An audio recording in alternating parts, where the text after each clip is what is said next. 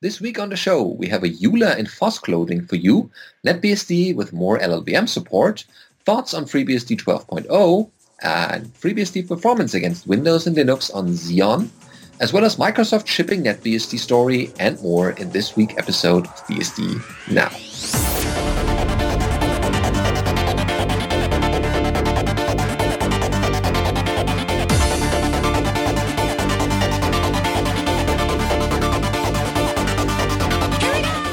BSD Now, episode 280, FOSS Clothing, recorded on the 9th of January 2019. The show notes still says 2019, but I corrected that. And we have headlines for this week, but I'm Benedikt Euschling, your show host. And I'm Alan Jude. We're a little bit off key here, but we'll get back to our regular headlines, starting with a EULA in FOSS clothing by none other than a certain Brian Cantrell. Yes, so this is a follow-up to the Open Source Midlife Crisis article we covered a couple weeks ago. He says, there's been a tremendous amount of reaction to and discussion about that Midlife Crisis blog post. As part of the discussion on Hacker News, Jay Kreps of Confluent, one of the companies that was mentioned in the article, took the time to write a detailed response with a link there, which he eventually elevated to a blog post. And he says, let me be clear that I hold Jay in high regard as both a software engineer and as an entrepreneur, and I appreciate the time he took to write a thoughtful response. That said, there are aspects of his response that I found troubling enough to closely reread the Confluence community license, and that in turn has led me to a deeply disturbing realization of potentially what's going on here.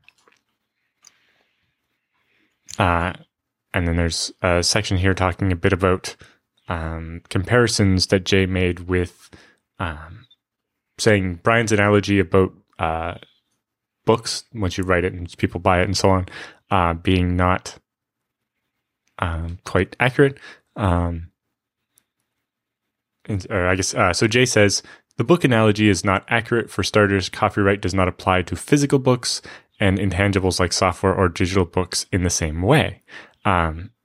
And Brian says, you know, what Jay said is true to a degree, and he goes on and looks at it and wonders about the analogy about digital books.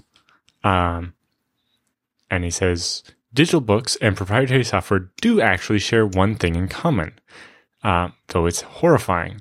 In both cases, their creator have maintained that they don't actually, or that you don't actually own the copyright if just because you paid for it.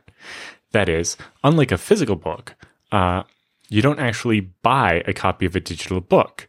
You merely acquire a license to use their book under the terms of that license. But how do they do this? Because when you access the digital book, you click the little I agree on a license, an end user license agreement, or EULA, that makes clear that you don't actually own anything. You know, the exact language varies, but for example, I guess the one Brian had handy was the VMware users and end user license agreement, saying 2.1 general license grant. VMware grants to you a non-exclusive, non-transferable license to use the software and the documentation during the period of the license and within the territory solely for your internal business operations and subject to the provisions of the product guide, unless otherwise indicated. In the order, license granted to you will be perpetual. You will use for object code only and will commence on either delivery of the physical media or the date you are notified of availability of an electronic download. And there's a similar one for Windows 10 license. And it says, the software is licensed, not sold. Under this agreement, we grant you the right to install and run one instance of the software on your device, the licensed device, for use by one person at a time, so long as you comply with the terms of this agreement. And so Brian goes on, that's pretty concise. The software is licensed, not sold. So why do this at all? EULAs are an attempt to get out of copyright law, where the copyright owner is quite limited in the rights afforded to them as to how the content can be used or consumed, and instead goes into contract law, where there are many fewer limits, and EULAs are accordingly historically restricted or tried to restrict all sorts of things. Like there have been EULAs that have tried to prevent you from doing benchmarking or reverse engineering or even running competitive products. So given the onerous restrictions, it is no surprise that EULAs are very controversial. It's certainly interesting to see what copyright actually is to multiple people or different areas. Yeah. So then going on to the, I think they had another example, looking at GitHub and saying, so to GitHub, assume that this is in fact a EULA. I think it is perilous to allow EULAs to sit in public repositories. It's one thing to have one click through to accept a license. Though again, that itself is dubious, but to say that a Git clone is an implicit acceptance of a contract that happens to be sitting somewhere in the repository beggars belief. With efforts like choosealicense.com, GitHub has been a model in guiding projects with respect to licensing. It would be helpful for GitHub's council to weigh in on their view on the new strain of source available proprietary software licenses and the degree in which it comes into conflict with GitHub's own terms of service. Because I guess in a bit we skipped over, there's a bit of a GitHub's terms of service not necessarily allowing that.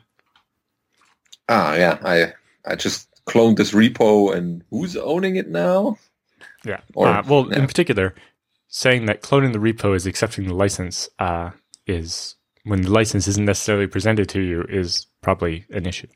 So Brian closes out with a message to foundations. So to foundations concerned with various software liberties, including the Apache Foundation, the Linux Foundation, the Free Software Foundation, the Electronic Frontier Foundation, the Open Source Initiative, and the Software Freedom Conservancy. The open source community needs your legal review on this. I don't think I'm being an alarmist when I say that this is potentially a dangerous new precedent that's being set. It would be very helpful to have your lawyers offer their perspectives on this, even if they disagree with one another. We seem to be in some terrible new era of Franken licenses, where the worst of proprietary licenses are bolted onto the goodwill created by an open source license. So we need your legal voices before these creatures destroy the village. Yeah, that's a good analogy. Yeah, so it's, licenses have always been difficult to interpret and without being in the lawyer business. Well, this is why the BSD license is so nice. It's hard to get confused when it's two sentences. That's easy to understand, yeah. And you don't get bored reading it. It's not just, oh, I'm on page 3 or 50. It's like, it's this short blurb I could put up on a single slide in readable fonts, that is. So that's another benefit of the BSDs.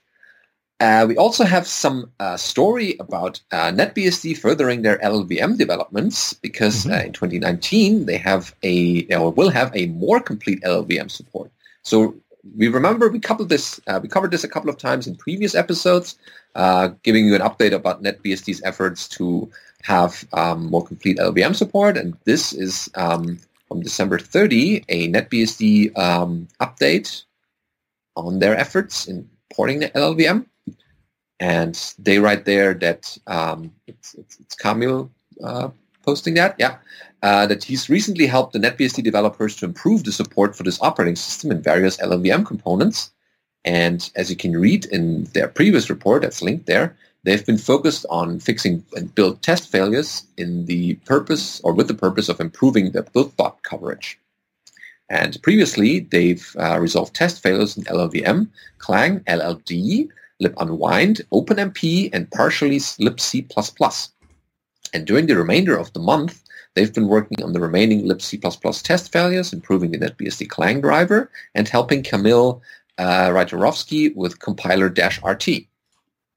So they have apparently had some locale issues in NetBSD in combination with libc++, and the remaining libc++ work focused on resolving those locale issues, which consisted of two parts. The first is resolving the incorrect assumptions in re.trade's case insensitive translation handling.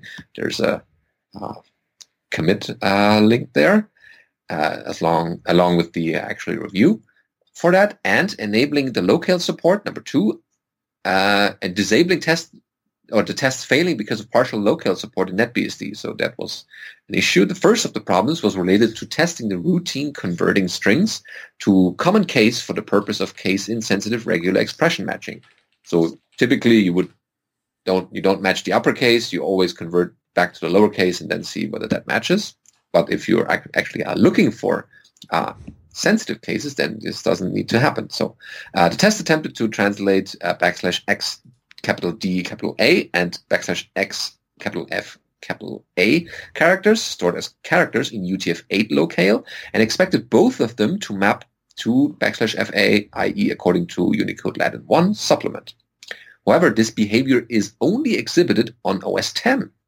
Other systems, including NetBSD, FreeBSD, and Linux, return the character unmodified. So they came to the conclusion that the most likely cause of the incompatible behavior is that both \XDA and \FA alone do not compromise valid UTF-8 sequences. However, since the translation function can take only a single character and is therefore incapable of processing multi-byte sequences, it is unclear how it should handle the range from \X80 till \XFF. That's normally used for multi-byte sequences or not used at all.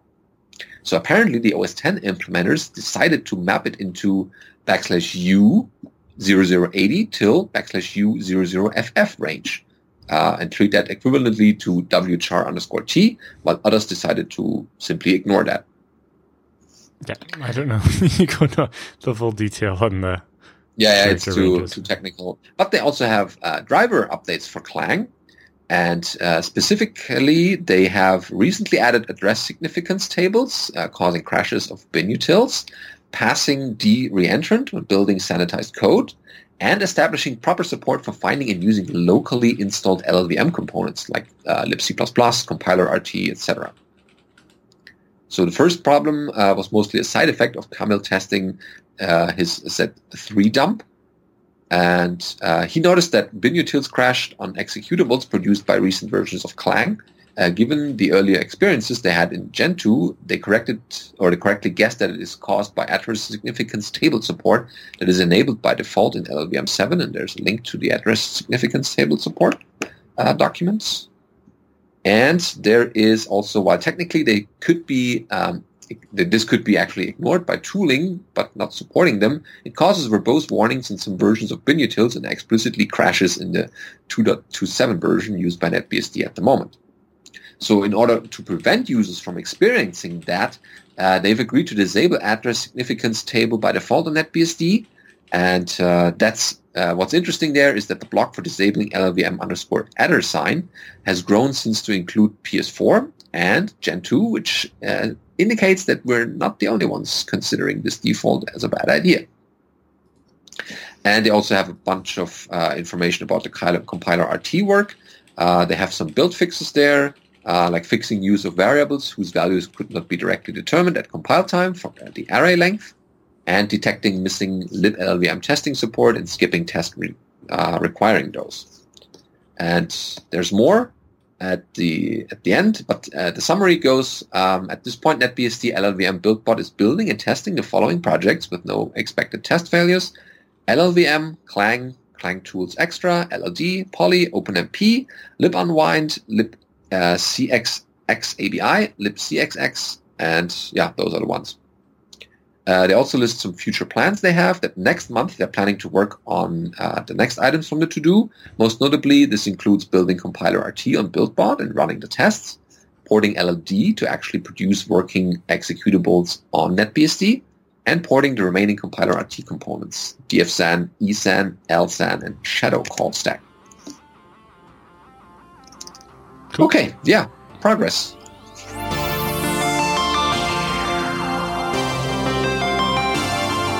So it's time for news roundup this week. We have thoughts on FreeBSD 12.0 now that it's out. DistroWatch is covering it. Yes, post by Jesse Smith saying, playing with FreeBSD for the past weeks, I didn't feel as though there was any big surprises or changes in this release compared to FreeBSD 11. In typical FreeBSD fashion, progress tends to be evolutionary rather than revolutionary, and this release feels like a polished and improved incremental step forward. I like that the installer now handles both UFS and ZFS in guided partitioning and in a friendly manner. In the past, I had some trouble getting ZFS's boot menu to work with boot environments, but this is all fixed now. Okay. Something which stands out about FreeBSD compared to most Linux distributions is that FreeBSD rarely holds the user's hand, but also rarely surprises the user. That's what I like about it, is that it's not randomly changing things in the background without asking me. This means there is more reading to do up front, and users may struggle to get used to editing config files in a text editor, but FreeBSD rarely does anything unless it's specifically told to. Updates rarely change the system's behavior, and working technologies rarely get swapped out for something new, and systems and its applications never crashed during my trials. Everything was rock solid. The operating system may seem like a minimal blank slate to new users, but it's wonderfully dependable and predictable in my experience. I probably wouldn't recommend FreeBSD for desktop use for new users. Its close relative GhostBSD ships with a friendly desktop by default and does a bunch of special work to make the end user experience more smooth. But for people who want to run servers, possibly for years without changes or issues, FreeBSD is a great option. It's also an attractive choice, in my opinion, for people who like to build their system from the ground up, like you would using Debian server install or something like Arch Linux. Apart from the base tools in the documentation, there is nothing on a FreeBSD system apart from what you put on it. And they talk a bit about that and the fact that when you first boot it up, it only needs a small amount of RAM. The completed install is about 500 megabytes of disk space and is running about 15 processes and using 18 megabytes of memory and then about 200 megabytes of wired, including ZFS, which is mostly going to be a cache of most of that 500 megabytes that you've used so far. They also say that FreeBSD worked very well when run in VirtualBox. The system ran quickly and smoothly without any serious issues. By default, FreeBSD does not integrate with the virtual environment and can't make full use of the host screen resolution. However, the VirtualBox guest modules are available through FreeBSD's package manager, and once those are installed, the system can use the full range of display resolutions. Usually in the past, FreeBSD has not worked well on my physical desktop hardware. Either the system would not boot at all, or it would boot with restricted video resolution or something. This time around, however, I was pleased to discover that FreeBSD 12 could boot on my workstation, both UEFI and legacy. FreeBSD played well with my physical hardware, and my only limitation was that the operating system could not detect either of my USB wireless devices that I plugged into the system. They say this is a definite step forward for FreeBSD where my test hardware is concerned and reflects some of the recent successes. Excellent. And they talk a bit about the package manager and some of the other stuff. And they talk about the fact that you can build from source, but you don't have to. It says FreeBSD treats the core of the operating system as separate from software developed by third parties. While package and the ports collection deal with the third-party software, updates for the base operating system are handled by the FreeBSD update tool. Running this tool will fetch and optionally install and update the core of the system. Using FreeBSD Update, we can also upgrade to future versions of the operating system, for example, transitioning from 12.0 to 12.1 or to 13.0 in the future. And then they talk a bit about boot environments and using BEADM or BECTL. It says, one nice benefit of working with boot environments is that the operating system is kept separate from the data in users' home directories. This means if the administrator needs to roll back a change, our data files and personal settings are not affected. It is also possible to snapshot user files for recovery purposes, but these snapshots are separate from the boot environments, meaning you can undo changes to the operating system or the applications without losing the files in your home directory. And then they talk a bit about setting up desktop environments and using things like VLC. Ah, yes. And a bunch of other stuff. Okay, and they conclude with... most of the part I already read. Okay. So yeah, it seems like they they've been impressed by it or have a better experience than before. And yeah, it's what I hear from other people as well about the release. And it's got an average rating of 9.1 out of 10 from 67 reviewers on DistroWatch. Ooh, okay. Oh, speaking of points here, we also have a story, the next one, about FreeBSD 12.0 performance against Windows and Linux on an Intel Xeon server on Pharonix. So they did apparently more benchmarks, and start that with last week they posted benchmarks on Windows Server 2019 against various Linux distributions using a Tyan dual-socket Intel Xeon server. In that article, they are complementary, or they have some complementary results when adding in the performance of FreeBSD 11.2 against the new FreeBSD 12.0 stable release for the leading BSD operating system. As some fun benchmarks to end out 2018, they have the results of FreeBSD 11.2 or 12.0, including an additional run when using GCC rather than Clang, up against the Windows Server and several enterprise-ready Linux distributions. Yeah, so in the first set of results here on SQLite, thanks to ZFS, FreeBSD 12 and 11.2 are faster than both Linux and Windows. Oh, yeah, caching is a good thing. And then in their final comparison here, the difference between FreeBSD 12 compiled with Clang versus FreeBSD 12 with GCC 8 is quite minimal in the first test there. In the Go benchmark, I guess, since Go's got its own compiler, there's not going to be a comparison of Clang versus GCC. That's out of that one, yeah. Or it's not playing into the comparison. Very large difference between FreeBSD 11.2 and 12, and I wonder what that's about. I doubt it's actually an improvement in 12 and more something with the benchmark. Yeah, probably. They say that while FreeBSD 12.0 had picked up just one win of the Windows/Linux comparisons run, the FreeBSD performance is moving in the right direction. FreeBSD 12.0 was certainly faster than FreeBSD 11.2 in this dual Intel Xeon scalable server based on a Tyan 1U platform.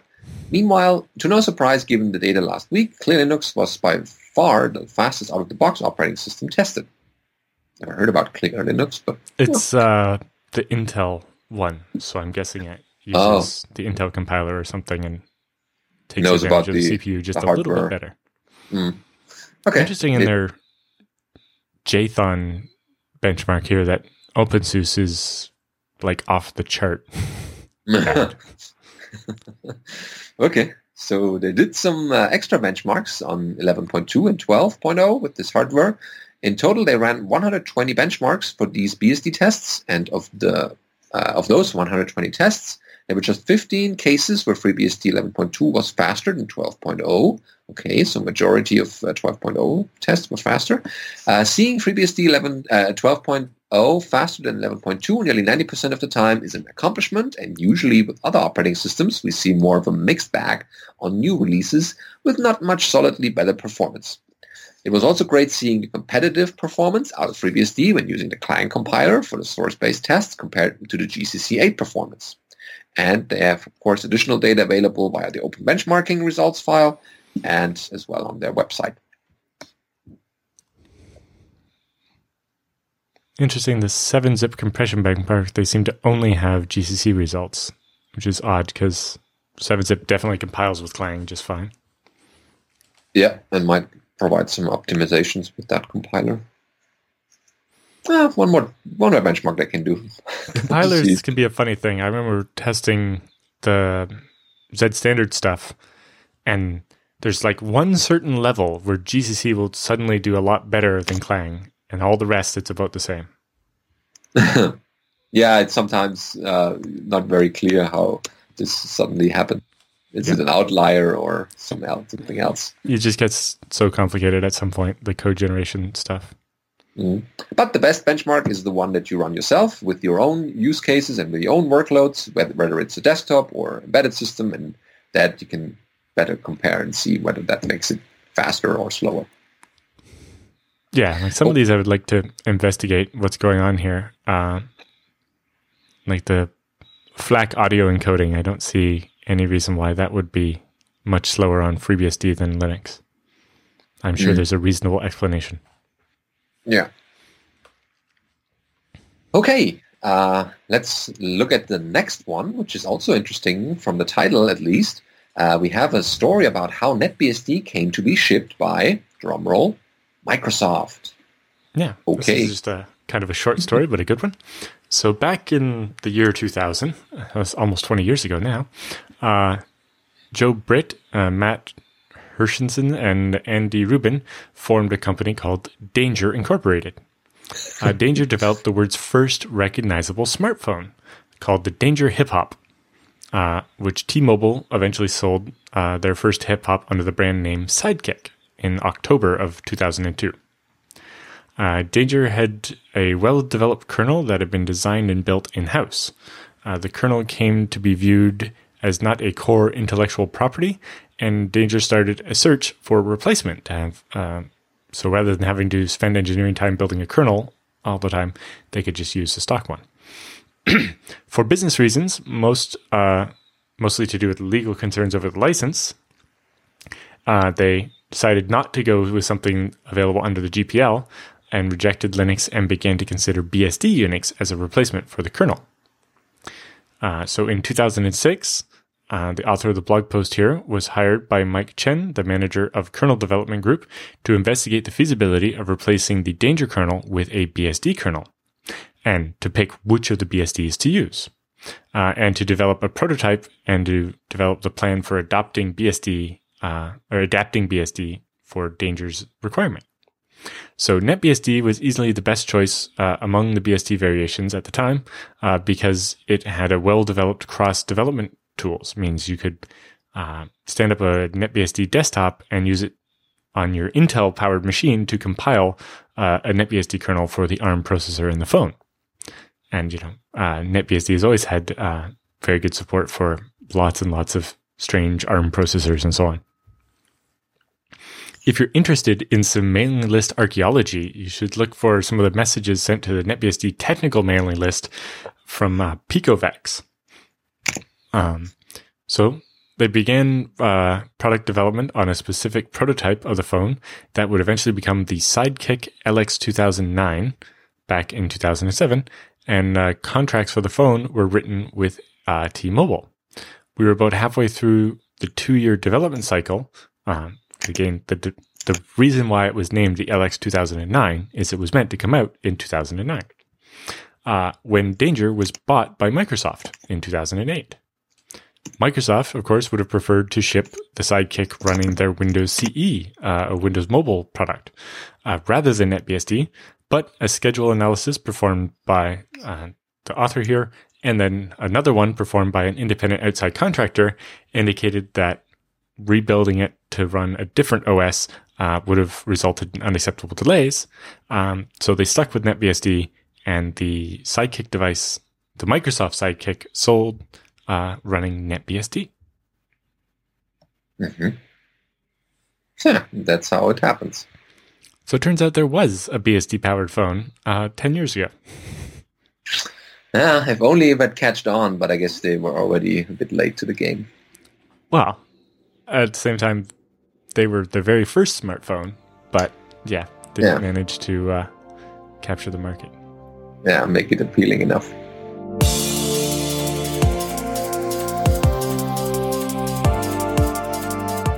And we are going into the beastie bits this week, starting with Unleashed 1.2 has been released. And you're asking, what is that? Cool. So this is the third release of Unleashed, an operating system fork of Illumos.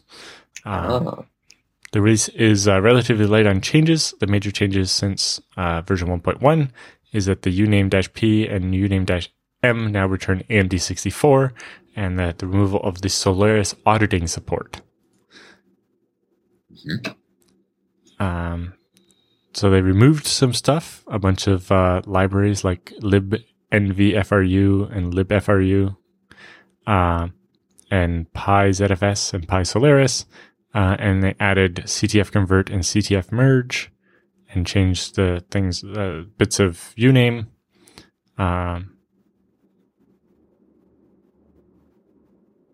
Renamed some of the vnode interfaces.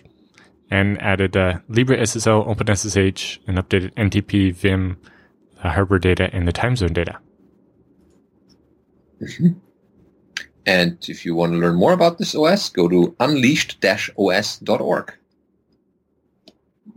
And remember the Chaos Communication Congress that happened between the years after Christmas and New Year's. There are a couple of videos that might be interesting to you from that, and the recordings are out there by now, or at least a couple of them, if not all. Taming the Chaos is one of them. Can we build systems that actually work? Yes, and this has links to a bunch of research happening at Cambridge University, including the Cherry BSD project, REMS, and Cerberus. Oh, yeah. Yep, giving Cherry a little bit of limelight there. That's good. And, we have something about IPv6 here. Potholes to avoid when migrating to IPv6. That's over at Rachel by the Bay. So apparently some of her posts are sourced from observing the kinds of mistakes that people are likely to make. And watching a bunch of services migrate to dual-stack IPv4 plus IPv6 behavior showed her a lot of places where it can go wrong. And, for example, how many people have built a service where they pass around connection details as a host name, colon, and then a port number? Yeah, it's very common to have host name or IP address, colon, port number. Which is fine because you have 192.168.200.2 colon 10443. But once you have IPv6, the IP address has colons in it. So when you're looking at it here, you can't obviously tell that that's a port number. Well, in this case, because it's too many digits, you kind of can, but that doesn't apply if it had just been 443. And so then you end up with the interesting bits like having square brackets around the IP address to contain all of those colons. And then, so square bracket, v6 address, close square bracket, colon, the port number. But, you have to teach your program to deal with that. And even just the fact that suddenly IP addresses can actually contain the letters A through F. Mm-hmm. Yep. But it's not too easy to just replace everything in your scripts. Think about IPv6 specialties and then change your programs accordingly. Yes. The other bit is the shortcut in v6 of having two colons to collapse a whole range of zeros. Mm-hmm. Make it shorter. So in this example, they have, three, hex sets, the double colon, and then the rest of the address and the port number, 88 on the end. If you interpret this incorrectly, it looks like that's all one host address, and it just uses whatever the default port number is. But really what they mean is one extra set of zeros, and the last set there is actually meant to be a different port number. And suddenly it messes it all up. Yep. String parsing is becoming more and more important. Yeah. For the people who are a bit more visual, we have an update to xScreenSaver. 5.42 has been released, including iOS and Android. I didn't know there was xScreenSaver for Android. I'm not sure if it's in there already, or do you need to install it first via the App Store? Included updates are the blue screen of death for Solaris are now far more accurate. Okay. And a couple of other things like font fixes or Saber settings work again on macOS 10.14 if you're still on that version or already are. And a couple of other things. You can find the full notes in our link in the show notes. Another thing for the inclined sysadmin or Unix aficionado, SSH examples and tunnels.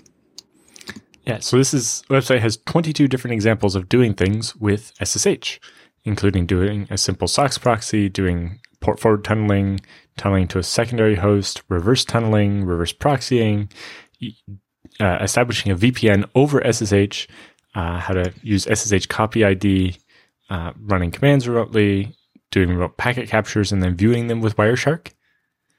So basically running TCP dump on the remote machine and piping the result into Wireshark on your machine so you can analyze it in real time. Using SSH to copy folders from a local to a remote system. Running GUI applications using X11 forwarding over SSH, and all kinds of other things. Mm-hmm.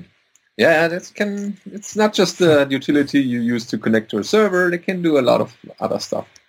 Yep. Other things that we found is a help request from mbuff, request for comments. This is over at Reddit. And the question is there, can m_free be used to traverse between mbuff chains, or should another method be used? This is in the FreeBSD Reddit. Mm-hmm. So there's a couple of, two answers, but I'm not sure if they solved that already. They found a snippet in the implementation and design of FreeBSD book. But if someone else has something to contribute, we just thought we put out the message about this thread that there's some question about coding and mbuffs. Here we go. This is the NSA. We have an article about them releasing free reverse engineering tools. This is the NSA. Remember the people who are into keeping secrets. So the NSA developed their Ghidra tool back at the start of the 2000s.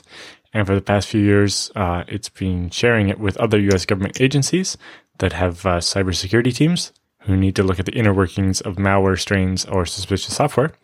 But the existence of this tool was never a state secret, but the rest of the world learned about it back in 2017 when WikiLeaks published Vault 7, a collection of internal documentation files that were allegedly stolen from an internal government network. According to these documents, Ghidra is coded in Java and has a graphical user interface and works on Windows, Mac, and Linux. It also says it can analyze binaries for all major operating systems, including Windows, Mac, and Linux, Android, and iOS. And a modular architecture allows users to add packages in case they need extra features. But it's going to be presented at the RSA conference, and the session notes say the tool includes all the features expected in high-end commercial tools with new and expanded functionality that they have developed uniquely. Oh, okay. Well, that's interesting that they present that tool. Mm-hmm. And last, in the Beastie Bits this week, we have running FreeBSD on a Raspberry Pi 3 using a custom image created with Crochet and Poudriere. So this is Michael's demonic doodles here. And it's from October, but still current enough so that we should mention it. So mentioned building 12 beta 1, but that'll work obviously on 12.0 release. So they check out Crochet, make a list of the packages they want, set up Poudriere, and start building those packages. And then fine-tuning for the... configure Crochet to build the system image and do that. And then you'll end up with an image file you can DD to your Raspberry Pi. Oh, excellent. Yeah, if you don't want to wait for the official images to come out or put in your own little bits and pieces, then use that method. And that's the Beastie Bits for this week. We have questions and feedback, of course, as always. If you have questions for us or show ideas, content we should cover in the future episodes, send that to feedback@bsdnow.tv. And way we have something to cover in this episode or the future ones. The first one is Dries about, let's talk a bit about vimage jails. Okay. So that is the following. Could we talk a bit about jail configuration, specifically when dealing with a dynamic IPv6 prefix? How do people assign an IPv6 address to their jail when using a dynamic IPv6 prefix? For a regular jail, yes, that's kind of difficult. Regular jails very much assume a static IP address. They don't support DHCP or Slack or any kind of dynamic addresses.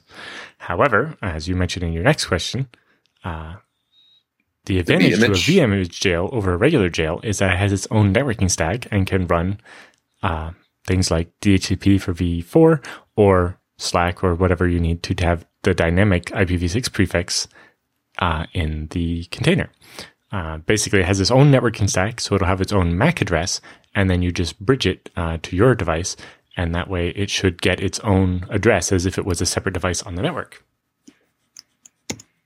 Mm-hmm. Yep. So in your particular case, it seems like vMage jails would solve your problem. Also, the amount of effort required to do it is much less in FreeBSD 12 because it's a feature that's available by default rather than having to recompile your kernel to enable it. Oh, yeah, he mentioned that it's now possible. It's in stable 12, and he links to the revision there. Yeah, and he says his ISP gives him a /56, which he can obtain using IPv or DCP-v6. And he says DHCP v6 puts a /56 prefix from the 56 range on my LAN interface, and from there, router advertisement takes over. So if you use a vMage jail, you'll basically just run the DHCP client a second time inside the jail, and it'll get another address as if it was just a second machine also on your network.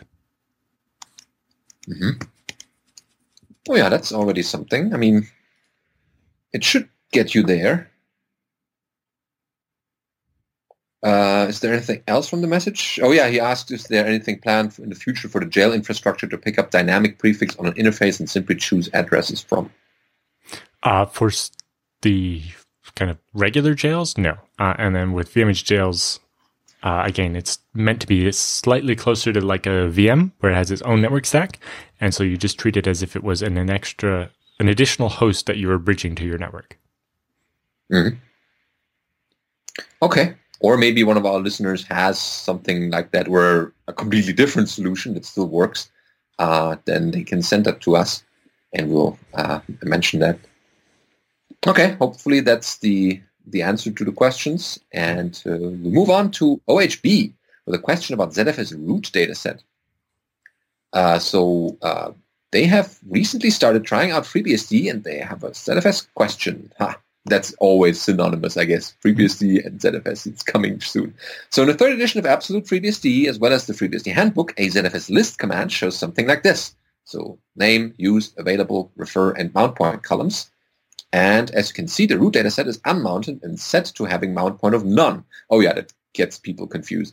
But when I installed FreeBSD 12.0, the root dataset is now mounted by default, which you can see in the second output. I see that it's... Oh, sorry. He's talking about the top one, not the one actually called root. Yeah, not capital root. Hence the confusion. Yes. Yeah. And based on what he has read about ZFS so far, I can't see a benefit to this change, but I'm a newbie, so I'm probably missing something. Can you tell me why the root dataset is now mounted by default on a new install? Yes, I can tell you exactly why. It's because of the experience when you create an additional dataset. So, if you do ZFS create zroot /new thing, if zroot itself has no mount point, then the mount point of the new dataset you just created will inherit that and also be none, meaning that the new dataset you just created isn't mounted anywhere and you have to manually go and set a mount point and mess with it. Whereas if on a new install you do ZFS create zroot /new thing, it will mount. It will add its name to the end of the mount point of its parent. So it will inherit the mount point basically, and will end up mounted as /zroot /new thing, which happens to be the default thing that happens if you create a new pool, which is zpool create Benedikt and then a list of disks or whatever. It defaults to being mounted to / the pool name. And so I kept that same behavior when I rebuilt the installer for the two reasons. A, that's what ZFS does by default, so there was no reason to change it. And B, the bigger one, when you create an additional data set, having it mounted to where you would expect it to be instead of it not being mounted seemed to be a much more common user experience. This is basically one of the things I ran into while writing the ZFS book. And talking about creating these extra data sets, I was like, oh, you have to go and manually set the mount point and stuff. This is really annoying. So I fixed it. But it is a change eventually, I guess. But yes, the reason is so that when you create a new data set, it will actually inherit that mount point and be mounted somewhere instead of not being mounted anywhere and therefore not being very useful. Yeah, it's an improvement there, and yes, we got that into 12. So yes. I don't know how I screwed it up in the first place to make it temporarily not that. And boot environments also will be mounted correctly, of course, in this new way. Because it's nothing to do with boot environments. Boot environments mount is / anyway. And right, yeah. Not related at all. Yeah, right. It's just the mount point. Okay, hopefully that gets you less confused, and good luck with your future endeavors in learning FreeBSD and ZFS, of course. And if you have something, again, don't hesitate to ask again. The last question we have is from Mika about active-active NAS sync recommendations. Oh, wow. Goes like this. Hey, crew. Hey, Captain. Well, thanks so much for the show, he writes. It's really great to hear you guys talk about and encourage the community. Keep it up. Thank you. We've been motivated somehow and just carry it on. So he's been a long-time Linux user and admin, but has also become pretty enamored of ZFS and run FreeNAS in a couple of key areas in client sites and internally at our MSP and ISP in New Zealand and Australia. Oh, wow. I also use it at home for everything I can, from VM backing to media storage. Oh, well, you're already quite into it. We have one client with major offices in both New Zealand and Australia. The decision was made for both sides to have the same NAS. Like keep them in sync so artists in either country could work together, round-tripping on the same project, doing different parts of the workflow, like cutting in Australia and 3D effects in New Zealand. Are you doing the new Peter Jackson film? No. So since this is in media entertainment, we're talking about 80 terabytes of active data and a few dozen artists and users. Right now, the system is running Resilio Connect and syncing to Windows file servers. It's working, but personally, I find the solution distasteful. I know what you mean. We do have another site already running a true NAS, and they have a small but growing office in the US. And how can I set up a real-time bidirectional sync between two ZFS systems running BSD? Kind regards, and thanks again. ZFS is not a clustered file system, so its sync does not work that way. So you can't really do that. You could have something like a VPN and have NFS or something, but again, like you said, 80 terabytes of data, slow internet. You're not going to be able to pull down big files that way. So you're going to need something that's actually a clustered file system. But even then, because you're going between islands, basically, the problem you have is, the initial sync, just... Well, it's not even dealing with the initial sync, but the problem is more... When someone in Australia edits one of these large files, if they change a whole gigabyte of it, if you then open the file in New Zealand, only half of that gigabyte of changes has been synced over so far. And then, so either the person in New Zealand the file system needs to tell them that they can't open that file right now because it's changing, or they're going to make changes to it that are newer and therefore going to clobber and undo some of the changes done in Australia and so on. So this is a much more complicated problem. It's not a feature that ZFS has. You might be able to use something on top of ZFS. I'm hoping next week, I found an article I haven't had time to read yet, but about using Gluster, the distributed file system, on top of FreeBSD and ZFS. And so maybe we'll have a way to do that by then. But even then, I suspect there's problems with trying to do this. Whether, I'm surprised you haven't run into these problems with the Resilio Connect thing between your two Windows file servers. Unless it's a little bit more like there's these files that will only be edited in Australia and then just consumed in New Zealand and vice versa. In which case, you could have two separate data sets and then sync one direction only each. You could do that with ZFS, but bidirectional sync is not possible. Yeah, there's also Ceph. There's apparently support for FreeBSD in Ceph. Yes. Yeah, and there's a doc at their website. I'm not sure whether that's the development version or already the one that's publicly available.